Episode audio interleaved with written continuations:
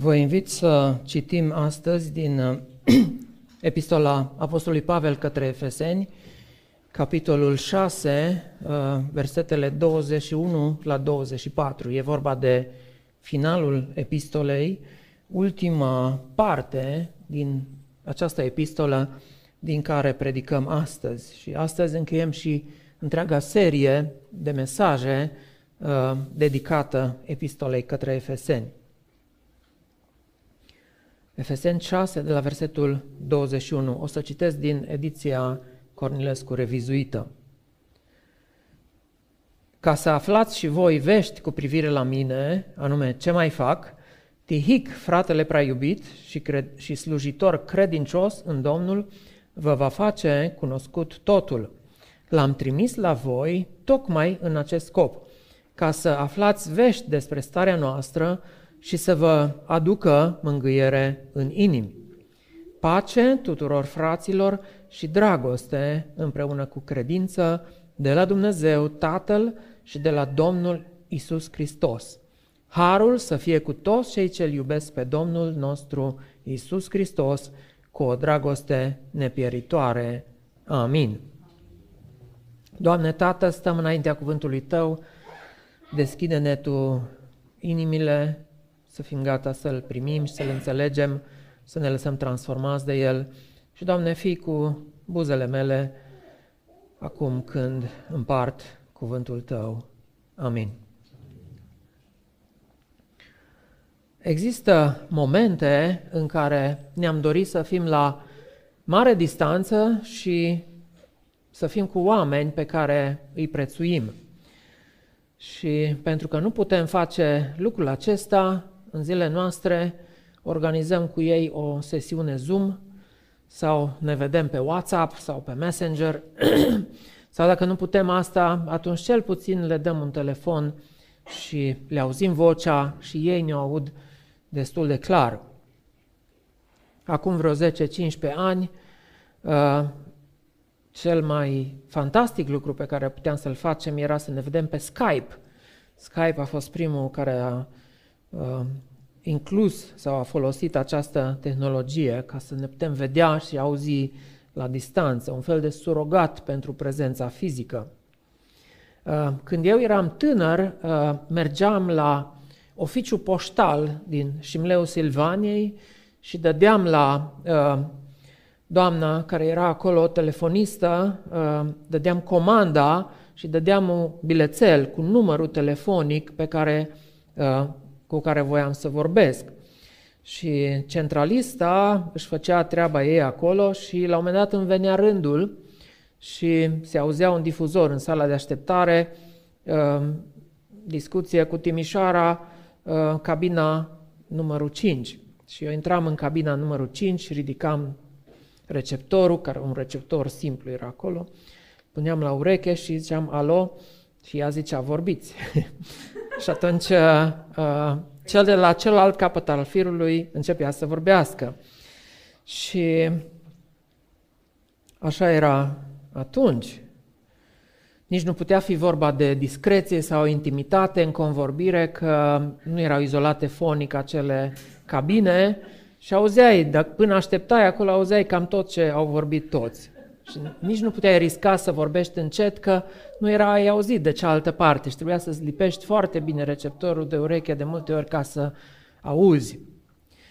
Ei bine, dacă mergem mult mai mult în urmă și dacă trăiai în primul secol și nu puteai să călătorești tu însuți la uh, acei oameni pe care îi iubeai și îi prețuiai și cu care ai fi vrut să împărtășești, să le dai vești și să afli cum mai sunt, dacă nu puteai călători, atunci ce puteai să faci era să trimiți pe cineva, să trimiți un prieten, un reprezentant care să meargă acolo, să le ducă vești despre tine și ca să nu greșești, ca ei să nu uite ceva important să transmită și scriai o scrisoare, o epistolă. Epistolele în, vrem, în vremurile acelea se scriau pe pergament. Uh, ce-i pergamentul? Era un uh, material pe care se scria și era confecționat din piele de miel. Piele care era tăbăcită și era tratată în mod repetat uh, cu diverse chimicale care erau disponibile în vremea aceea ca să devină deschisă la culoare albă, fină și pe ea să se poată scrie cu pana, să se aplice un fel de cerneală care să se mențină în timp. Și cum pergamentul era scump, era scump pentru că era laborios să-l faci, uh, cei care trimiteau scrisori încercau să fie foarte economici cu spațiul. Uh, aveau o anumită formă dreptunghiulară și uh, fiecare bucățică, fiecare colțișor, nu, nu scriai dragă cu tare și după aia loc liber mult acolo și să scrii, ci începeai din colțul de sus și scriai rând cu rând până jos și se umplea cu totul pergamentul respectiv. Și nu erau puncte, nu erau aliniate, se scria așa una într-una. Și oamenii care citeau trebuia să-și dea, sau cei care citeau public, scrisorile, trebuia să-și dea seama unde începe un paragraf nou și din intonația citirii să le, să-i lase pe ascultător să înțeleagă când a început o idee nouă. Uh, cam asta vedem că se întâmplă și în acest final de epistolă.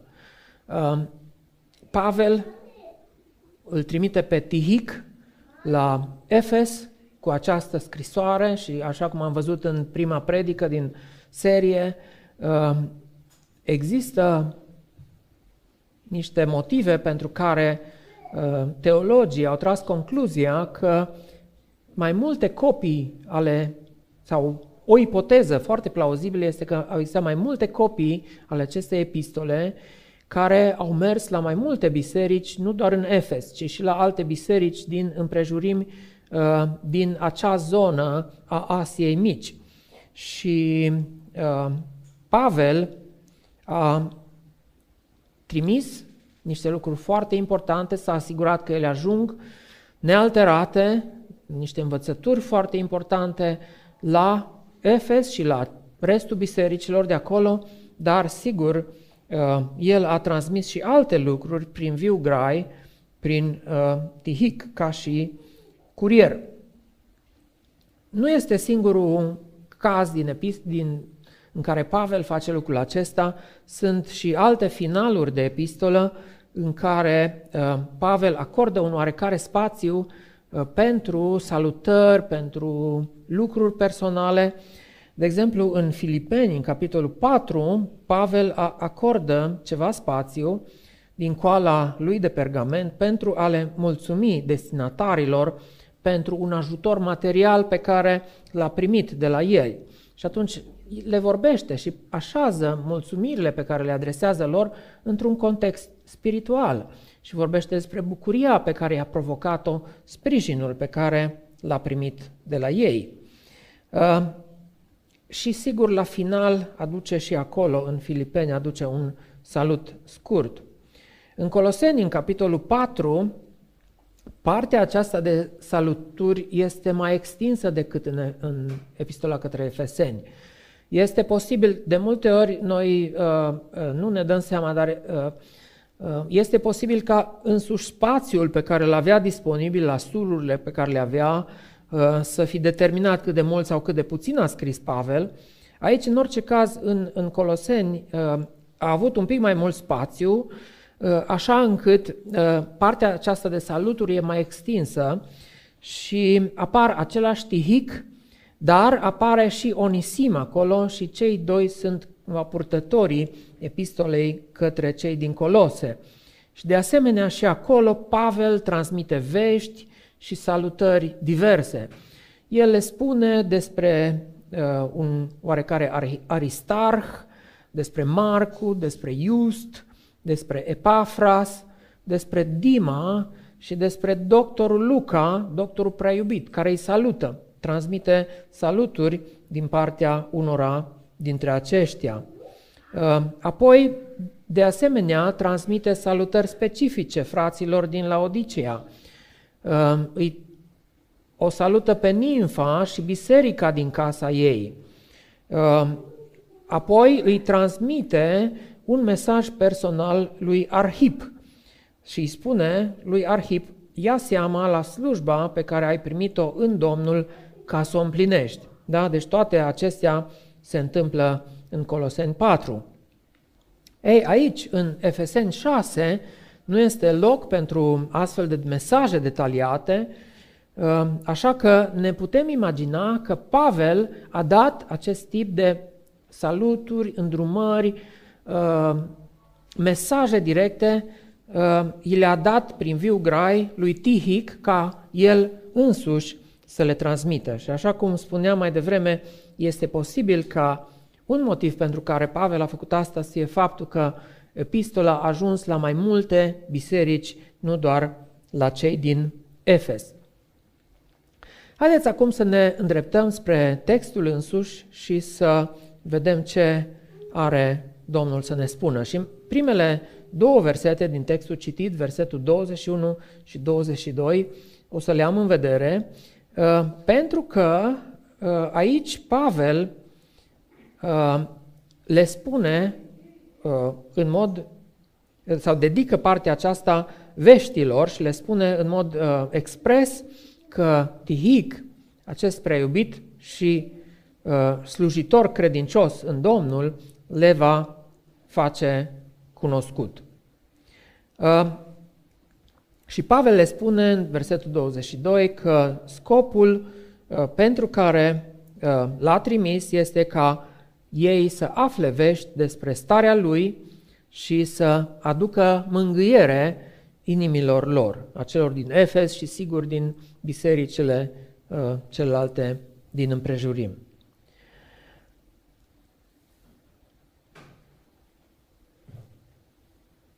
Învățăm din partea aceasta ceva, dacă suntem foarte atenți, ceva despre modul în care Pavel opera. Pavel era un om deosebit de um, activ, era un om determinat, cum s-ar zice, avem acest englezism importat în limba română, mereu vezi și citești că oamenii sunt determinați. în românește determinat înseamnă cauzat, adică ai fost cauzat să faci ceva, dar acum uh, uh, sensul a ajuns să fie hotărât. Da? Uh, în românește normal s-ar zice hotărât.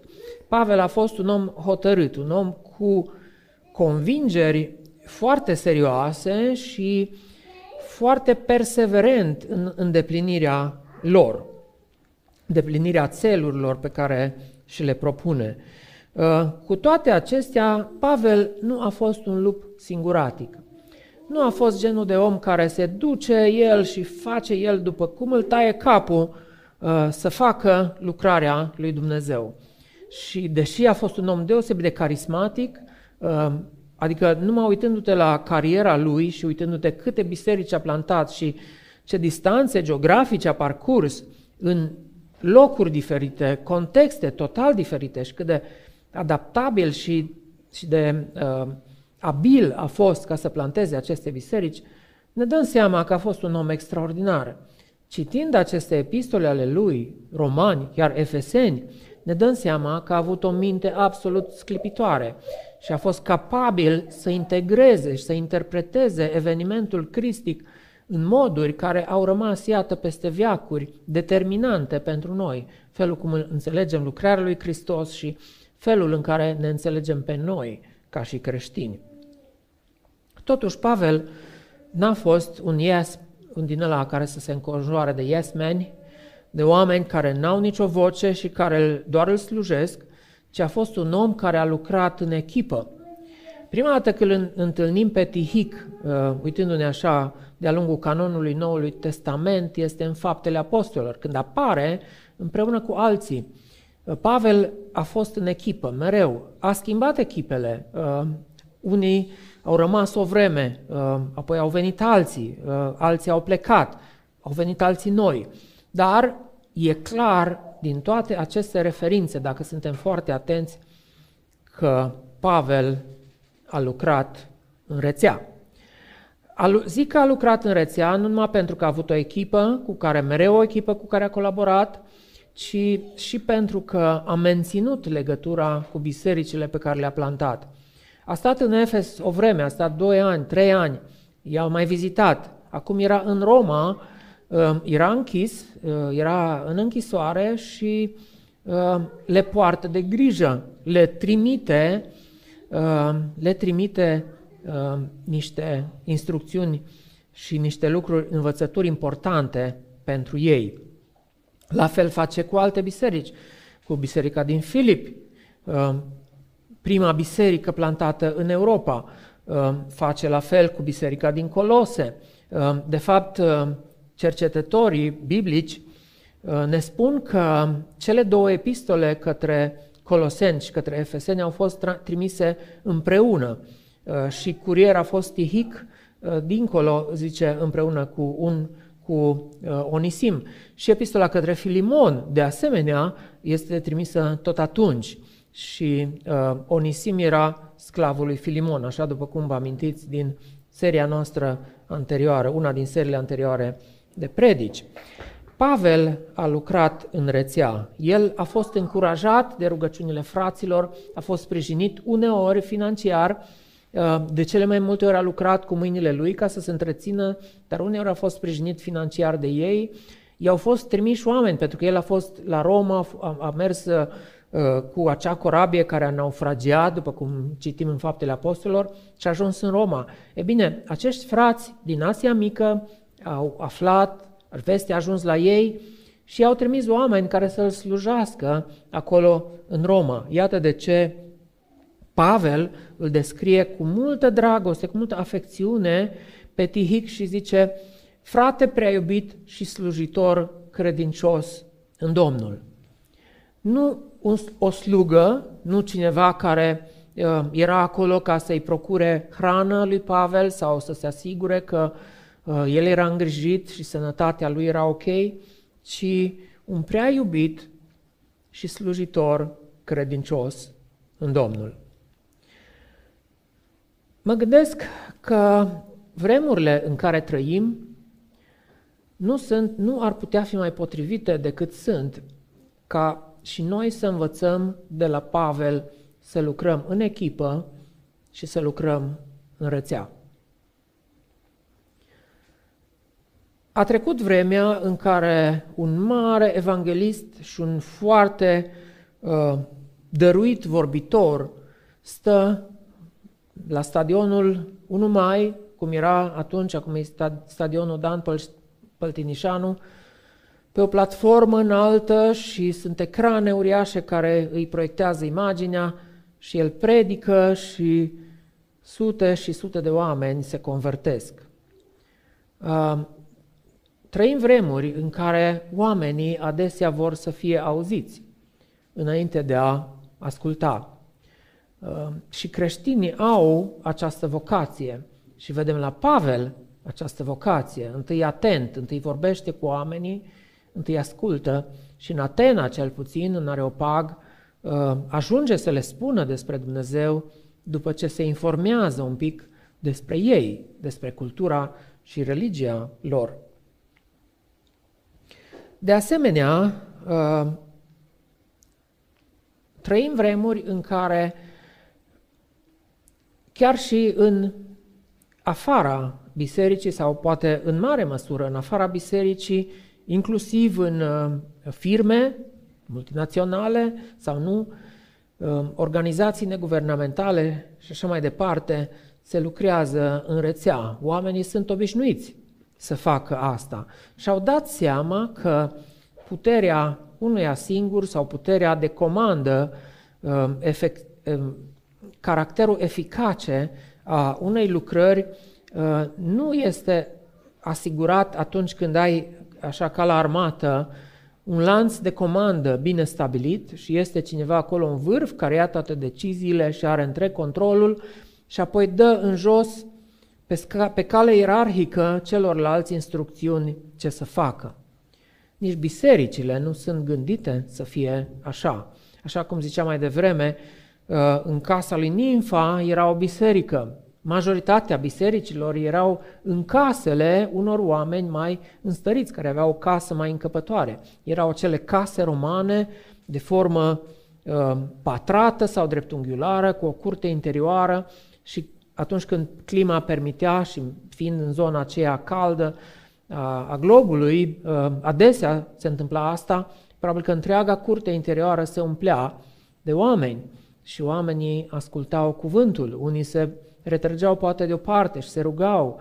Uh, atunci când Pavel vorbea, veneau toți ca să-l asculte. Deci era un dute vino și era uh, o viață comunitară foarte intensă. Nu cu număr mare de oameni, cu număr mic de oameni. Și Pavel îi știa pe mulți dintre aceștia pe nume și le îi purta în inima lui și uh, uh, îi păsa de ei, se ruga pentru ei. Și în epistola aceasta vedem, Pavel le spune pentru ce se roagă pentru ei. Și am văzut și în alte epistole, Pavel le spune pentru ce se roagă și se roagă adesea pentru lucruri teologice, ca Dumnezeu să le sporească dragostea, Dumnezeu să-i copleșească cu harul său și alte și alte și alte lucruri. Și uh, mă întreb și vă întreb cum am putea și noi să lucrăm în echipă și în rețea, mult mai mult decât o facem. Și vreau să vă spun că la finalul mesajului aș vrea să ne luăm câteva momente și dacă aveți gânduri sau idei sau contribuții, ar fi fain să le avem, să avem un mic dialog, ne permit și condițiile tehnice din fericire, avem microfonul de ambient aici, așa că oriunde ați fi în sală, vocea vă poate fi auzită și de cei de care ne urmăresc din altă parte. Da? Cum am putea și noi să lucrăm în rețea, cum am putea să lucrăm în echipă, cum am putea să ne purtăm în inimă, să ne știm trăirile, să ne le comunicăm, să nu pregetăm să ne spunem unei altora prin ce trecem și să facem ca împărăția lui Dumnezeu și cunoștința Lui să umple acest pământ. Cum am putea ca viața lui Dumnezeu uh, manifestată în viața bisericii lui, prin Duhul Sfânt care ne unește, care ne aduce împreună, uh, acela care ne dă daruri ca să slujim în afară și înăuntru bisericii, cum am putea face ca viața asta să contamineze, în ghilimele, întreg pământul? Este marea provocare a acestei epistole. Haideți acum să mergem la a doua parte a textului nostru și să ne gândim puțin la salutul final al lui Pavel. Pavel și valorile dorite de el în biserică. Pavel zice aici, pace tuturor fraților și dragoste împreună cu credință de la Dumnezeu, Tatăl și de la Domnul Isus Hristos. Harul să fie cu toți cei ce iubesc pe Domnul nostru Isus Hristos cu o dragoste nepieritoare. Vedem aici uh, pacea. Pacea este urată tuturor fraților. Uh, împreună cu pacea, Pavel le mai dorește dragoste cu credință și uh, se pare că în grecește așa uh, este textul, pacea pe de o parte și dragoste cu credință, de aceea și în românește s-a tradus dragoste împreună cu credință de la Tatăl și de la Domnul Isus Hristos. Cred că ați mai auzit de mai multe ori mesaje aici despre pace și ce însemna acest concept teologic în cele din urmă uh, în perioada biblică. Pace însemna nu pauză de războaie, pace însemna nu să nu fii în conflict, ci pace era starea de bine, când ești binecuvântat, când ești în cele din urmă pentru evrei, în comuniune cu Dumnezeu. Pace când ești în comuniune cu Dumnezeu și când ești binecuvântat și ești în pace, în liniște cu ceilalți, în armonie, în relații cu ceilalți. Este vorba de aceea pace pe care numai Dumnezeu poate să o dea. Pavel știa că nici el nu poate fi sursa păcii, știa că nici efesenii nu pot fi sursa acestei păci, ci Dumnezeu. Și tocmai de aceea el spune că de la Dumnezeu le urează această pace. Și Dumnezeu Tatăl și de la Isus Hristos. Avem uh, în această uh, epistolă încă probabil nu era foarte bine conturată sau clară nici în mintea lui Pavel uh, cum să înțeleagă pe Dumnezeu.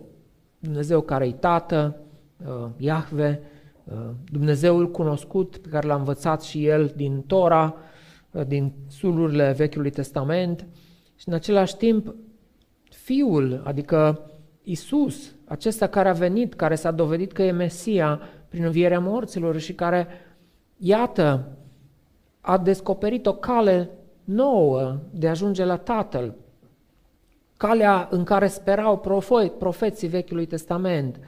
Și în același timp, Isus care s-a înălțat la, a înviat și s-a înălțat la ceruri și a trimis Duhul și la Rusalii, Duhul a coborât peste adunarea celor 3000 de bărbați și câți vor mai fi fost acolo uh, și peste apostoli în, în mod deosebit în, în forma unor limbi, ca de foc.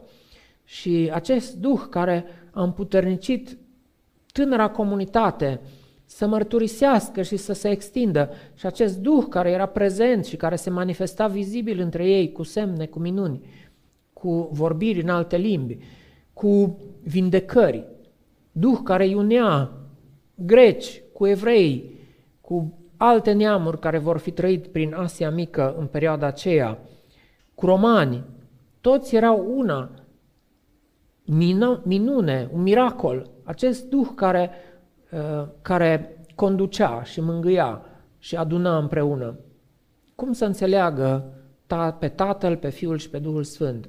Și probabil că nici lui Pavel încă nu era foarte, foarte clar cum să înțeleagă dumnezeirea, dar el pare să fie binitar, binitar aici, nu trinitar, ci binitar în sensul că vorbește de Tatăl și de Domnul Isus Hristos. Dar, sigur, în alte părți din epistolă vedem clar prezența și caracterul personal a Duhului Sfânt și tot ceea ce are Pavel să învețe despre Duhul Sfânt. Mai apoi, uh, părinții bisericii au uh, gândit aceste lucruri și uh, au ajuns la ceea ce, ce credem, în mod explicit, la această formulă de credință în care credem și noi și crezul acesta care îl rostim adesea, Dumnezeu este Tată, Fiu și Duh Sfânt. Și uh, Fiul este închinat și mărit împreună cu Tatăl, uh, este de o ființă cu Tatăl, adică Duhul este închinat și mărit împreună cu Tatăl și cu Fiul. Și aceștia trei sunt, putem, fără să uh, riscul de a greși, putem spune că aceștia trei sunt sursa păcii. De asemenea, uh, aceștia trei sunt sursa dragostei cu credința, dragostea împreună cu credința. Și Pavel uh, le pune pe acestea două împreună pentru că ele fac parte din acest, această triadă credința, speranța și dragostea, credința, nădejdea și dragostea pe care o vedem și în 1 Corinteni 13.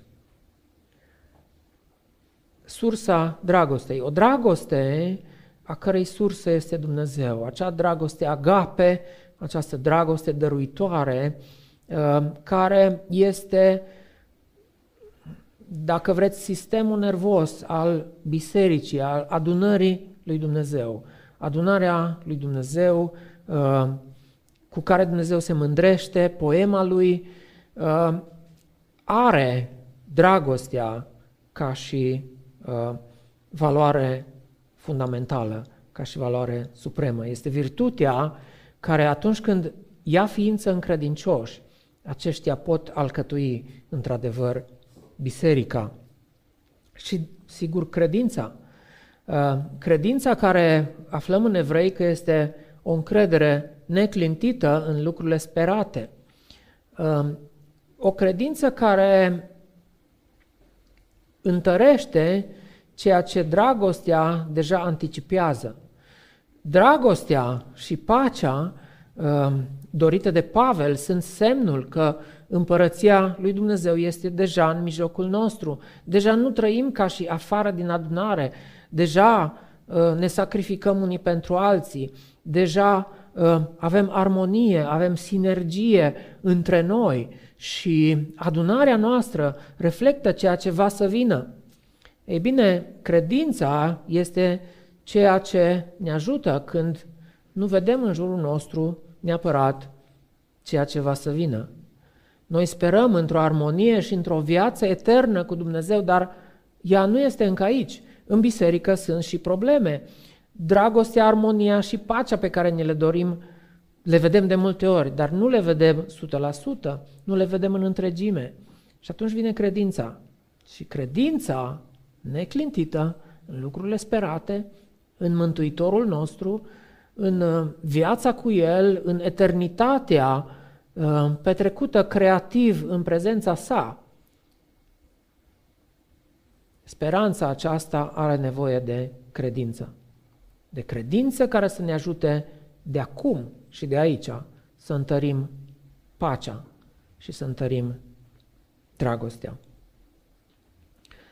Și ultimul verset zice, Harul să fie cu toți cei ce îl iubesc pe Domnul nostru, Isus Hristos, cu dragoste nepieritoare. Harul să fie cu toți cei ce îl iubesc pe Domnul nostru Isus Hristos, cu o dragoste nepieritoare. Harul a fost uh, unul din, sau una din temele uh, centrale ale predicării lui Pavel. Pavel vorbește despre har, Pavel uh, accentuează harul uh, ca și cadou nemeritat de noi, necâștigat de noi, uh, cadou al mântuirii. Dumnezeu a dat acest dar al părtășiei sale. Dumnezeu a descoperit acum în vremurile din urmă, zice Pavel, a descoperit planul său de a-și face o familie de aici, de pe pământ, de a-și face o oaste, uh, o ceată de oameni care să-L reprezinte și cu care să se mândrească în fața lumilor nevăzute și care să contracareze aceste puteri ale văzduhului care uh, domnesc prin puterea celui rău în locurile cerești, în mințile, în gândurile oamenilor. Și harul este uh, acela de care efesenii sunt îndemnați să se agațe. Harul este uh, parte din această binecuvântare a lui Pavel. Uh, harul este trimis către ei. Harul să fie cu ei, să nu-i părăsească harul lui Dumnezeu. Și uh, aici, traducerea EDCR vorbe, zice uh, de o dragoste nepieritoare, cel ce iubesc pe Domnul cu o dragoste nepieritoare.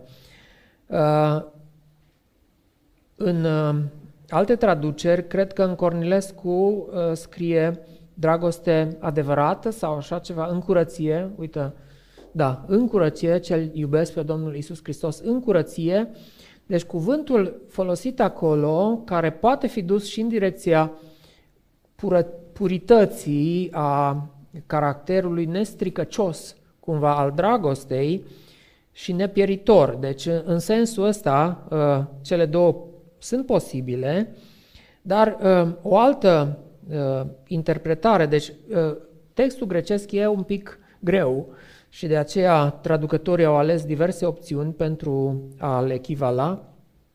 Uh, o altă interpretare pe care, de care vorbesc comentatorii uh, pornește de la sensul efectiv a cuvântului, pentru că uh, în, aici în EDCR scrie nepieritoare, dar de fapt nu este care e un adjectiv, dar de fapt acolo e un substantiv. Și substantivul este cu nemurire și traducerea ar fi harul cu nemurirea să fie cu toți cei ce îl iubesc pe Domnul nostru Isus Hristos. Harul cu viața veșnică. Uh, e una din traducerile din limba engleză uh, folosește această variantă, harul cu nemurirea, harul cu viața veșnică să fie cu toți cei ce îl iubesc pe Domnul nostru Isus Hristos. Acum, indiferent cum am luat-o, uh, și aceasta, doar ca să revin un pic, importanța acestui punct este că nu trebuie să tragem concluzia că harul este cu noi doar dacă îl iubim pe Domnul nostru Isus Hristos cu o dragoste nepieritoare. Aceasta ar, ar sugera că dacă noi cumva ne, ne slăbește dragostea la un moment dat, atunci harul nu va mai fi cu noi. Nu, nu, nici, nici de cum nu vrea Pavel să spună lucrul acesta, ci Pavel vrea să spună și să sublinieze caracterul etern, nepieritor al Harului, uh, vrea să sublinieze că perpetuarea vieții noastre, viața noastră veșnică, în baza învierii lui Hristos, este prin har și că dacă îl iubim pe Domnul, speranța noastră este că doar prin harul lui, prin darul lui nemeritat, să rămânem în viață. Și asta este ceea ce le dorește uh, Pavel efesenilor. Harul și nemurirea, harul și viața veșnică. Uh, ne gândim la lumea în care trăim noi și ne gândim la această urare a lui Pavel. Câtă nevoie este de pace în lumea în care trăim, câtă nevoie este de pace, de șalom adevărat în biserica noastră, câtă nevoie este de dragoste împreună cu credință. Um, Dumnezeu Tatăl și Domnul Isus Hristos și Duhul Sfânt sunt sursa acestor virtuți. Ele însă pot reprezenta o mare binefacere pentru biserică. Ele pot reprezenta o mare binecuvântare pentru lumea în care trăim. Sunt sute de creștini în România în aceste momente care extind dragoste și pace celor care sunt în tranzit prin România, celor care uh, și-au părăsit casa și țara și sunt în căutarea unui adăpost pentru perioada aceasta periculoasă din viața vecinilor noștri. Uh, de ce fac ei lucrul acesta? O, o firmă de autocare uh, condusă de un creștin sau patronul fiind un creștin din Suceava uh, a trimis acolo autocarele ca să ia oameni și să-i transporte pe costul lui, pe banii lui. De ce a făcut asta? Pentru că îl iubește pe Hristos. Uh, câtă nevoie este de, de pace în jurul nostru? Și uitându-vă poate la birou unde lucrați, la oameni lipsiți de pace, lipsiți de dragoste și lipsiți de credință, uh, lipsiți de har, pentru că nu înțeleg harul lui Dumnezeu, câtă nevoie este să ajungă aceste lucruri la ei. Și urarea lui Pavel către Efeseni este uh, dorința inimii lui Dumnezeu și darul lui către noi astăzi, ca și noi să le extindem mai departe către cei din afara bisericii. Și la final, iarăși vă îndemn și vă provoc să vă gândiți la moduri concrete în care noi am putea fi instrumente ale păcii, ale dragostei și ale credinței în jurul nostru, ca reflectare a harului lui Dumnezeu și a vieții veșnice în care sperăm. În final, aș vrea să dedicăm câteva momente pentru a recapitula doar câteva din învățăturile esențiale, învățăturile absolut extraordinare ale acestei epistole. Uh, e capodopera lui Pavel teologică, uh, e mai profundă și cu bătaie chiar mai lungă decât romani. Romani este, se zice că e prin excelență epistola teologică. E bine, uh, este, este, sunt multe argumente complexe în romani, e mai greu de citit decât Efeseni în anumite privințe uh, și este versiunea mai lungă a Evangheliei pe care o predica Pavel, cu detalii, cu discuția aceasta întreagă despre iudei și neamuri și ce înseamnă planul de mântuire a lui Dumnezeu arătat uh, evreilor și revelat evreilor și cum se înscrie uh, Evanghelia cristică în planul acesta mai îndelungat al lui Dumnezeu. Sunt tot felul de lucruri acolo și e, e o comoară epistola către romani. Dar aici vedem o profunzime și vedem niște, niște gânduri cu o bătaie poate mult mai lungă, cu bătaie la,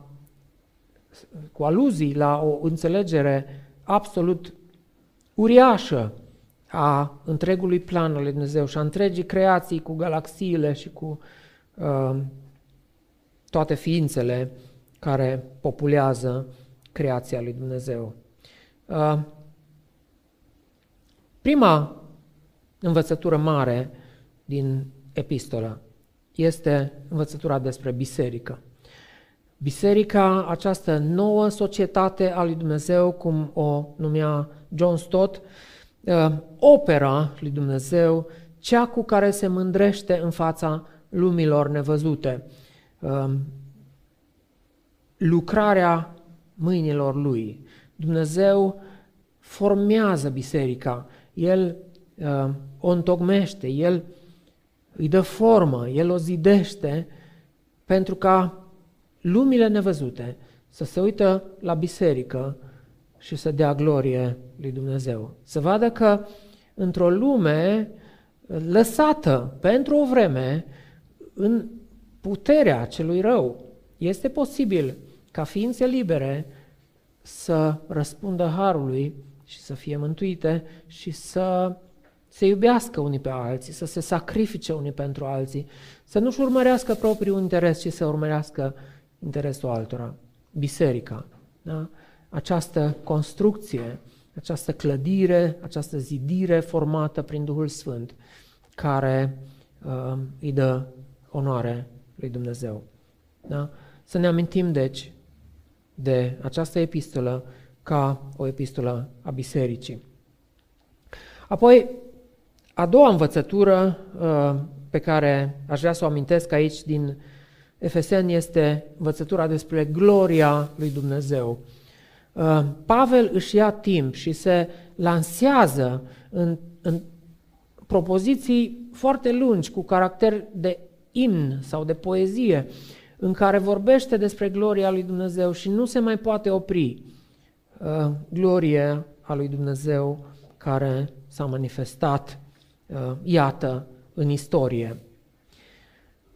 Apoi, a, a treia învățătură mare este despre Hristos, despre centralitatea și despre supremația Lui. Toate lucrurile, zice Pavel, se unesc în Hristos. El își va uni la finalul istoriei toate lucrurile în Hristos. Lucrurile care acum noi le vedem ca fiind disparate, ca fiind despărțite, își vor găsi rostul și unitatea în Hristos. Și Pavel nu pregetă în a-L înălța pe Hristos și uh, a spune că este deasupra. Și vedem, sigur, și în alte epistole uh, această idee a supremației lui Hristos.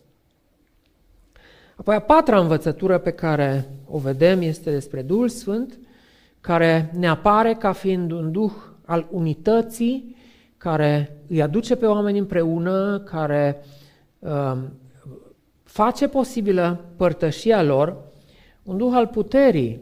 Uh, în puterea Duhului, oamenii sunt uh, capabili să lucreze pentru Dumnezeu, sunt capabili să slujească. Uh, primind darurile Duhului, ei pot să aducă lucrări, să, să facă lucrări în biserică. Pentru că Duhul îi dă pe unii apostoli, pe alții proroci, pe alții învățători, pe alții evangeliști, Uh, și așa mai departe. Da? Deci Duhul Sfânt este acela care dă daruri, care împuternicește oamenii să uh, slujească. Și Duhul Sfânt este acela care uh, lucrează în cei ce ascultă și face ca lucrarea celor care au daruri spirituale să nu fie în van, ci să fie una cu efect, cu eficacitate.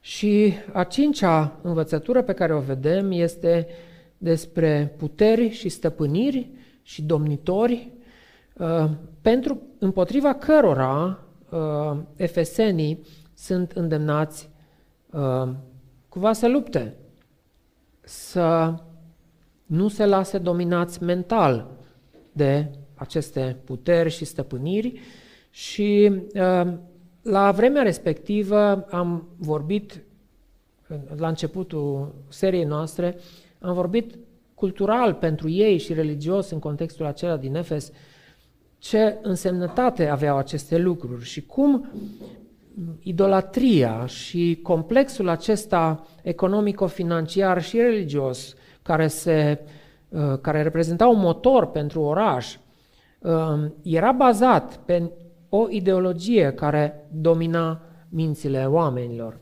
Și aceste zeități care în mintea lor ocupa, uh, ocupa un, uh, un anumit loc, uh, trebuia demolate de acolo și uh, puterile acestea uh, spirituale, acești reprezentanți demonici, acești reprezentanți ai lui Satan care îi țineau sclavi pe efeseni, trebuiau, uh, trebuia luptat împotriva lor. Și Pavel vorbește despre asta. Nu aș vrea să facem o uh, speculații, să mergem dincolo de ceea ce este scris în această privință, pentru că unii fac lucrul acesta. Să rămânem lângă ce este scris, dar să fim conștienți că și în lumea în care trăim există forțe demonice care se manifestă în diverse feluri. Uneori se manifestă prin uh, ideologii, alteori se manifestă prin frică de anumite forțe. Uh, există lucruri care uh, ne determină să nu-i dăm închinare lui Dumnezeu, cel căruia îi se cuvine închinarea. Și ca noi să putem să-i aducem închinare lui Dumnezeu, trebuie să ne eliberăm de aceste forțe și, sigur, puterea Duhului Sfânt, puterea lui Hristos poate să le dărâme. Izvodirile minții, zice Pavel, noi le dărâmăm. Noi ne ridicăm cu putere în numele lui Hristos și vorbim împotriva acestor izvodiri sau emanații ale minții omenești. Și trebuie să facem lucrul acesta și în societatea în care trăim. Iată, acum, la finalul acestei serii, acestea ar fi, dacă vreți, uh, uh, câteva roade, uh, câteva cireșe pe care le-am cules și cu care putem merge din epistola către Efeseni. Să fim noi, ca biserică, noua societate a lui Dumnezeu, să reflectăm gloria lui Dumnezeu și să fim gata să izbucnim în imnuri de slavă în orice moment. Să ne gândim la Hristos ca fiind în centru, ca fiind cel în care se unesc toate lucrurile și să alcătuim uh, comunități ale lui Isus în orașul acesta și în lumea aceasta, conduse de Duhul Sfânt uh, spre a proclama gloria lui Dumnezeu și a vesti mântuirea lui Hristos într-o lume care e dominată de forțe, de forțe demonice, uh, care domină mințile concetățenilor și, și dragilor noștri, vecinilor noștri, celor de care ne pasă. Haideți să mă opresc aici și să deschid microfonul pentru toată lumea și să vă invit să veniți cu, în primul rând, din, cum ca răspuns la prima parte, uh, cum am putea noi să lucrăm în echipă și în rețea în orașul acesta, în biserica aceasta, mai mult. Ce ne învață Pavel și modul acesta dinamic, uh, puternic interactiv al lui Pavel de a coopera și de a lucra. Și în al doilea rând, cum am putea ca aceste valori a păcii, dragostei, credinței și a harului uh, să anime, să întărească uh, lucrarea bisericii noastre și viața noastră cu Hristos, viața noastră în cetate. Cum ar putea aceste învățături pe care le-am luat din epistolă să rămână cu noi în continuare. Noi încheiem acum seria, dar uh, nu uităm de Efeseni, ci schimbăm ceva la noi. Facem ceva altfel. Haideți!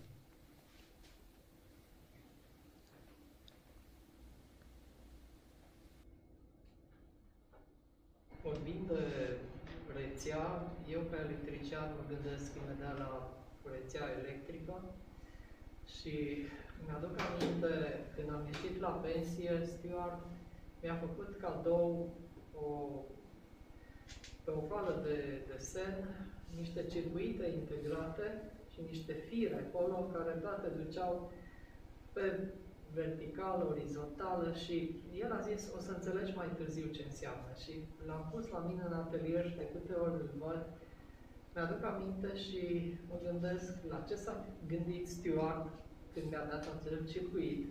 Eu toată viața am fost în, ca electrician în câmp electric, dar în același timp am lucrat în echipă cu colegii mei, deci nu puteam eu singur în central acolo să, să țin lumina, să meargă era, fiecare echipă avea un sector și împreună formam o rețea. Și uh, era un conducător care ne spunea, un dispatcher, uh, faceți anumite lucruri, trebuie intervenit acolo. Uh, toată viața am înțeles că singur uh, nu pot să fiu electrician uh, sau nu pot să-mi fac treaba în acel domeniu. În viața spirituală, în Corinteni uh, spune că noi suntem multe mădulari. Da? Și o legătură. Și deci cum suntem noi legați unii de alții? Prin legături. Da? Mă gândesc la circuitul sanguin. Uh, nu sunt vase de sânge izolate în corpul nostru. E un circuit care curge. E pompat de inimă.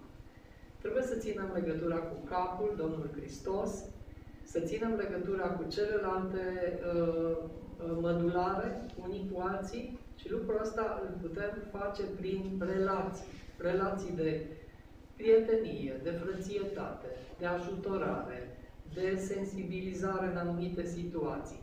Uh, ideea de lup singuratic, tot am auzit zilele astea că Putin nu este sau este un lup singuratic. Nu e bine să fim, să ne izolăm. Izolarea înseamnă tăierea legăturilor cu ceilalți. Și lucrul ăsta și în biserică. Dacă ne supărăm și vrem să ne izolăm, că așa avem chef, să nu mai vorbim cu ceilalți frați, nu știu cum vor rezista, pentru că frații se caută unii pe alții. Și cel care se izolează este căutat, sunat, vizitat și nu poate să rămână așa dacă are o inimă pentru Hristos.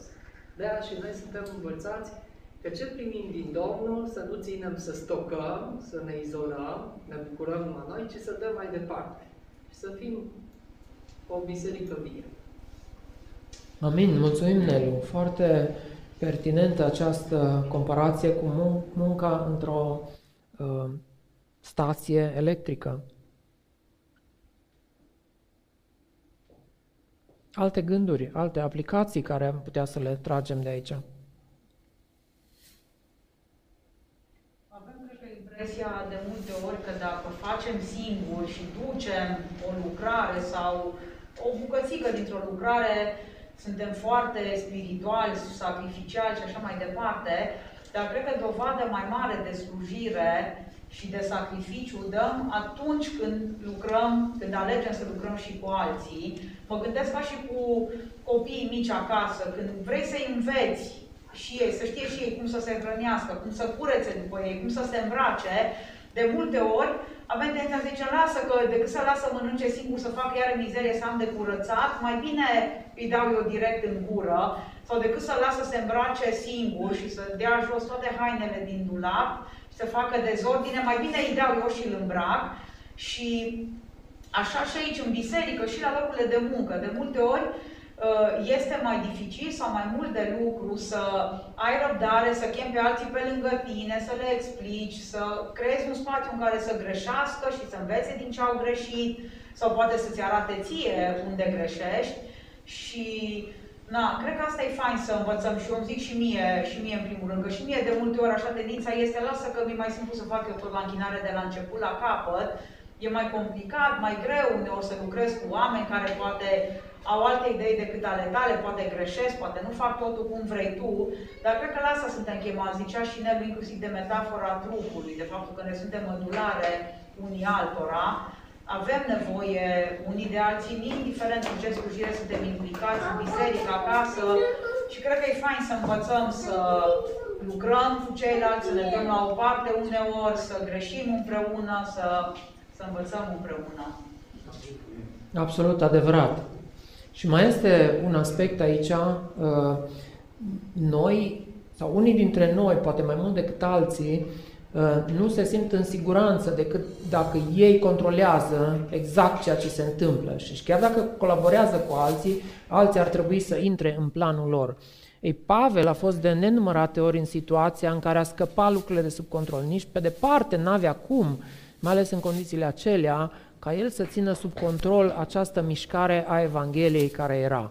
Așa că trebuia să învețe oameni și riscând cumva, uh, încredințându-i harului Domnului să-și pună mâinile peste ei și să-i lase pe ei să facă lucrarea știind că vor și greși. Pe urmă se întoarce, îi ajută, îi sprijină, dar uh, asta este uh, atmosfera de încredere și de împuternicire a altora pentru slujire, în condițiile în care controlul are doar Dumnezeu.